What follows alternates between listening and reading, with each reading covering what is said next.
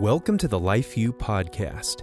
In this season, the Spirit is calling our church family to explore four spiritual practices fervent prayer and worship, tending to Scripture, sharing our faith story, and courageously and generously serving the neighbor.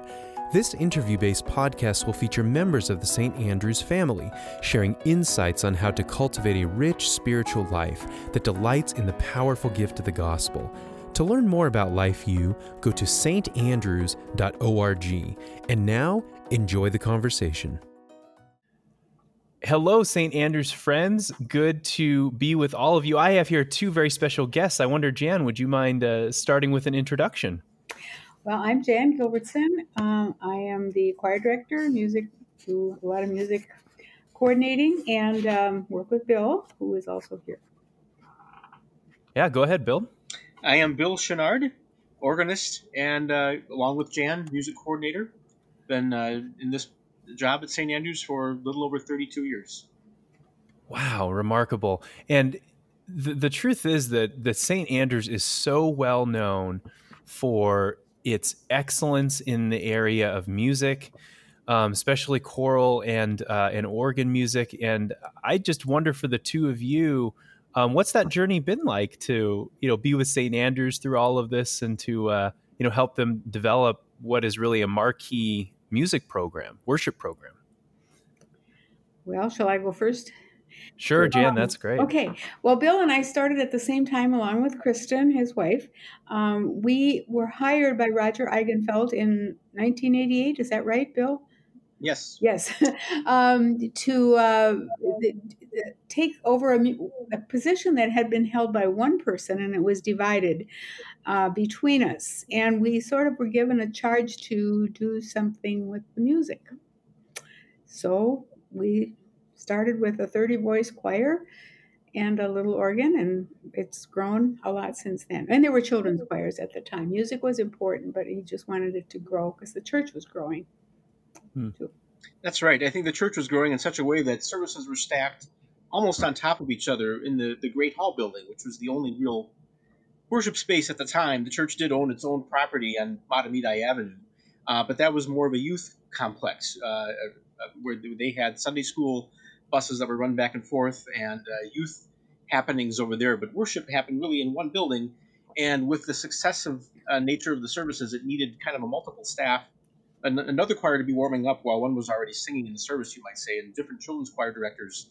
Uh, so it was a very, very busy operation in those uh, those early years. Not that it isn't now, but uh, it had to hit the ground running. It seems busy now, and uh, most. I was talking with Jan earlier about how you all are uh, coordinating around COVID, and I, I just can't even imagine, given the high level of production that you know that St. Andrews has had with its video with its uh, uh, uh, kind of live streaming of worship or its streaming of worship i can't imagine the amount of work you two are doing it's busy it really is and just it doesn't seem to maybe if you're not in the middle of it people can't imagine what goes on but there's a, a lot of preparation that goes into putting on online services I, I believe it. What would you two? I, I mentioned earlier that that the worship music um, at all services is really uh, such a distinguishing element of St. Andrews. It's one of the reasons we, my wife and I, really wanted to be part of the church family again as as members. Uh, what would you two say is distinct about worship life at, at St. Andrews? Well, Bill, you can go first this time. I, sure. I, I, don't want to speak to you, Jan, but I would say we have a, a very high percentage of members and visitors for that matter, who have had very good music experiences in college and high school, many of them singing in some of the best choirs in the upper Midwest, who want to sort of further that experience um, either through participation or through the enjoyment of some of that same music. So I think that puts us in a real right climate, I'd say, both in terms of time and, and uh, location, uh, to do some very good music and uh, to put it to proper use in, in, the context of the worship service, where it otherwise might be for concert use or other uh, sort of uh, production applications in the in the large you know, Lutheran schools, for example. Uh, so I think we're really fortunate to have a, a, wealth of talent and committed people, and people that come with a certain amount of training uh, before they get here. So we have a, a good a good contingent to, uh, from the get go. And I would add to that that those are the type of people who want to be challenged musically. Uh, they they appreciate having new music, uh, the music that is famous from traditions, but also music that is new. Um, so that is it's always a challenge to keep those people uh, interested and busy and involved in the music, as well as the the traditional things that we've always done. Yes, I suppose with that training comes a kind of love for more difficult music to sing, and and also a I guess a higher standard and expectation of of uh, of what that music would sound like and look like. Yes. Um, well, as as both of you know, with with Life U, uh, we're exploring the topic of of, of prayer and, and worship this whole month, which is uh, part of the reason we wanted to have you both on to reflect with us a little bit. For you personally, for the two of you personally, how would you articulate why worship is important? What's going on there for you on a personal level? Why do you? What, how would you describe your connection to it? Yep, Just uh, let's see what you might have to say to those questions. Okay, well, I like it. I love it it's just a part of my whole life. I, I, there hasn't been a time in my life when music, when music and worship they're together, as far as I'm concerned. Um, they have that it hasn't been a part of my life. It's there forever. Um, I spend because of what I do. Um, I spend a lot of the week working on worship services and dwelling on how the scripture and the music tie together and that's the way it's always been for me i guess i would say i think it, it music gives us a vocabulary in worship way um, to soften hearts and open our ears to the message um, so and it's part of uh, we're we're to rest on the Sabbath. And, and worship is one of those ways that we rest. We come away from our work and uh, the, our work and our concerns, and we pray and we get ourselves um, lined up again in a sense and, and feel forgiveness and peace, um, encouragement. It's, it's the way we were meant to be. You know, I would say from my standpoint, and saying that without apology, uh, being raised Catholic, uh, attending Mass on a weekly basis was a matter of sort of checking the boxes making sure you did all the various things you're required to do, receiving communion, uh, uh, receiving the sacraments uh, as you as you age, you know, at, at, the appropriate times, and not not to say that anything in uh, the Catholic life worshiping was without deep meaning and without a lot of moving experiences, but I do have to say I became a bit spoiled when I began began substitute as a substitute organist in various Protestant congregations in the Lindstrom area where I grew up, where uh, there are many Lutherans to be had uh, among other uh, denominations, of course, and was very taken by how robust the singing was. And I thought, wow, this is what it means to really be moved to the point of showing a real active sense of buy-in and participation. And then again, not to take anything away from the devotion and uh, and, and, the depth of the experience in, in Roman Catholic worship, because uh, there's a lot to be said for that. And I experienced great depths of that in my growing up years, and still have in, in later years but to sort of feel that sense of validation as one who leads in that kind of singing, uh, very easy to become sort of smitten uh, by that and to sort of set a new level of how one judges one's effectiveness in being involved in, in the leadership. So for me, looking at ways to embellish the text and the hymn and always honoring the text and its connectedness to the scriptures and the message and the whole package and try to put together something that really does transport and move and deepen people uh, rather than just provide some sort of frilly entertainment. So I think St. Andrews has provided a great uh, opportunity for that in, in many levels. You know, one of the things I appreciated from the very first time I had a chance to spend time with your congregation, which was uh, with John Hoganson. We had a chance to preach together many years ago, and I was always struck by the the um, how well integrated the song selections were to the scripture of the day. And it seems like there's quite a, a deliberate process that, that goes into interweaving the sermon, the uh, the musical aesthetics, the terminology. Maybe say something a little bit about why that's important for you, for the there to be so much integration you know across the whole liturgy i just have to say thank you for noticing because some people think it's an accident that happens every week, right? An accident that happens. well, we work really hard on that, finding the right hymns, the right anthems. Um, it's not it's not an accident at all. No, I would say uh, Jan doing the bulk of that sort of planning and, and the, the grander design of things. Even trickier in that we've been uh, sort of uh, plowing new ground with creating our own lectionary series at St. Andrews and not ascribing to kind of the general uh, widely used lectionary, for which there are numerous aids and resources that can suggest songs that are appropriate, fitting, and corollary to the texts. Uh, it's a it's a new search each time in a way with uh, the, the, pairings of scriptures that that, that occur, and uh, not always a full reinventing of the wheel, but a need for kind of a fresh search. So uh, there is a lot of work uh, work involved, but it's it's great to know that people notice and. And Jan and I have joked about this too. You know, line, aligning things properly with the sermon. sometimes preachers will do you a favor in music and sort of preach out of or into something you left them or will be providing them later musically. So it looks like there was a connectedness in mind all the time. And we've sort of joked it would be really nice to have the complete text of the pastor's sermon three months in advance so we can know exactly what musically should bridge to that and, and, come out of it and so on. But uh, but uh, sometimes it's good planning, other times luck, and maybe it's the Holy Spirit. Yeah, yeah. There are very few pastors I know who write their sermons three months in advance. yeah, that was a joke. We don't ever expect yeah. that. Yeah, I, am sure that that uh, many pastors would be ashamed to uh, admit how many Saturday night specials they uh, put together.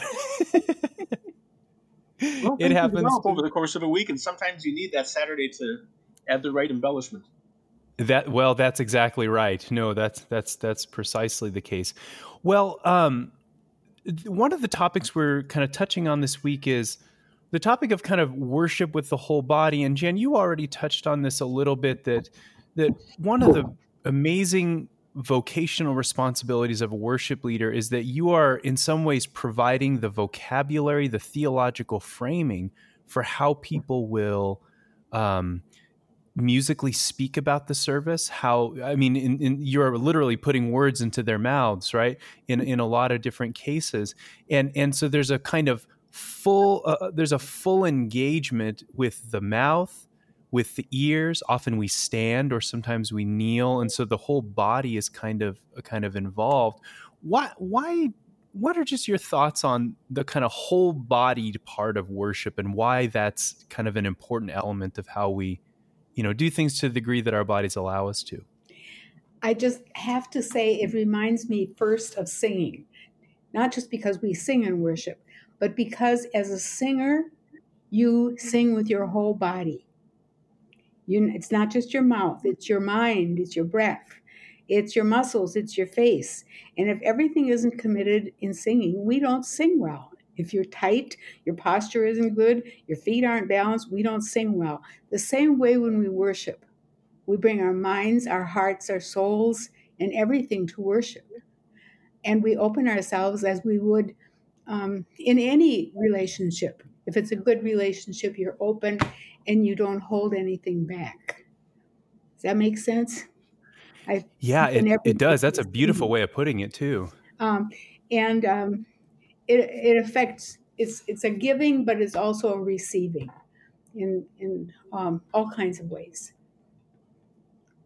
I think the same can apply too to the various leaders in worship, whether you're an instrumentalist, certainly a singer, and the need to utilize the entire frame and the whole structure of the person to sing.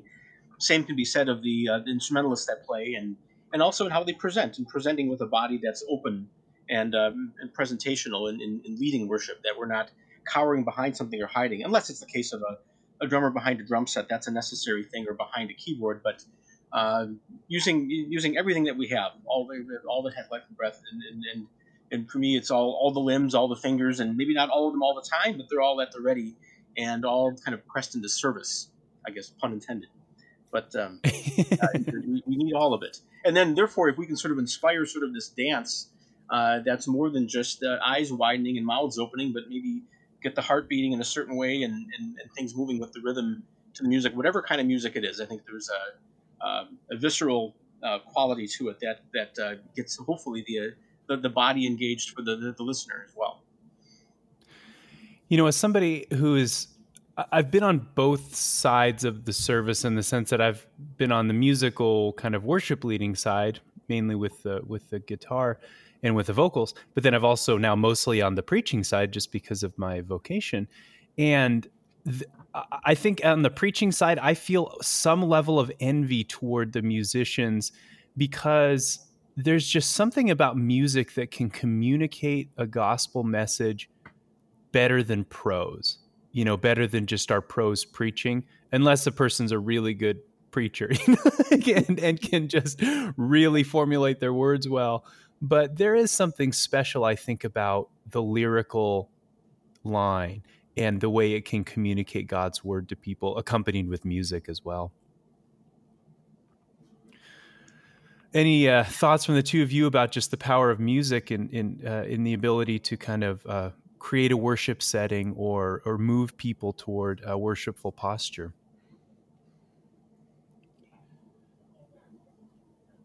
Well, to me, again, the music seems so obvious that it's almost like we are programmed. Maybe it isn't almost. We are programmed. I think you're right. we are programmed to worship.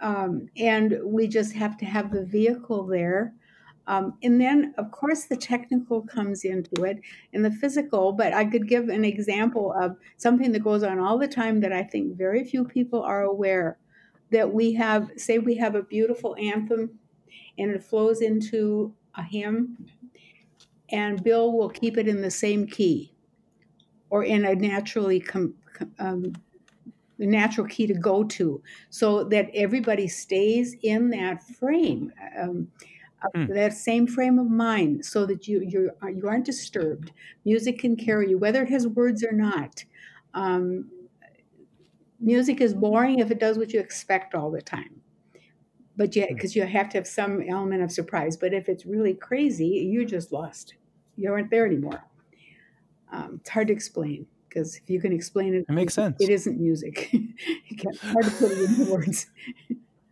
in the crazy world that we've lived in for years, of course, it's obviously a lot crazier now. I guess you might say since uh, since March. But I think we want to transport people when they come, and whether that's keep them immersed in a particular feeling or affect by having the organ stay in the same key. I'll always choose that path because it's less jarring.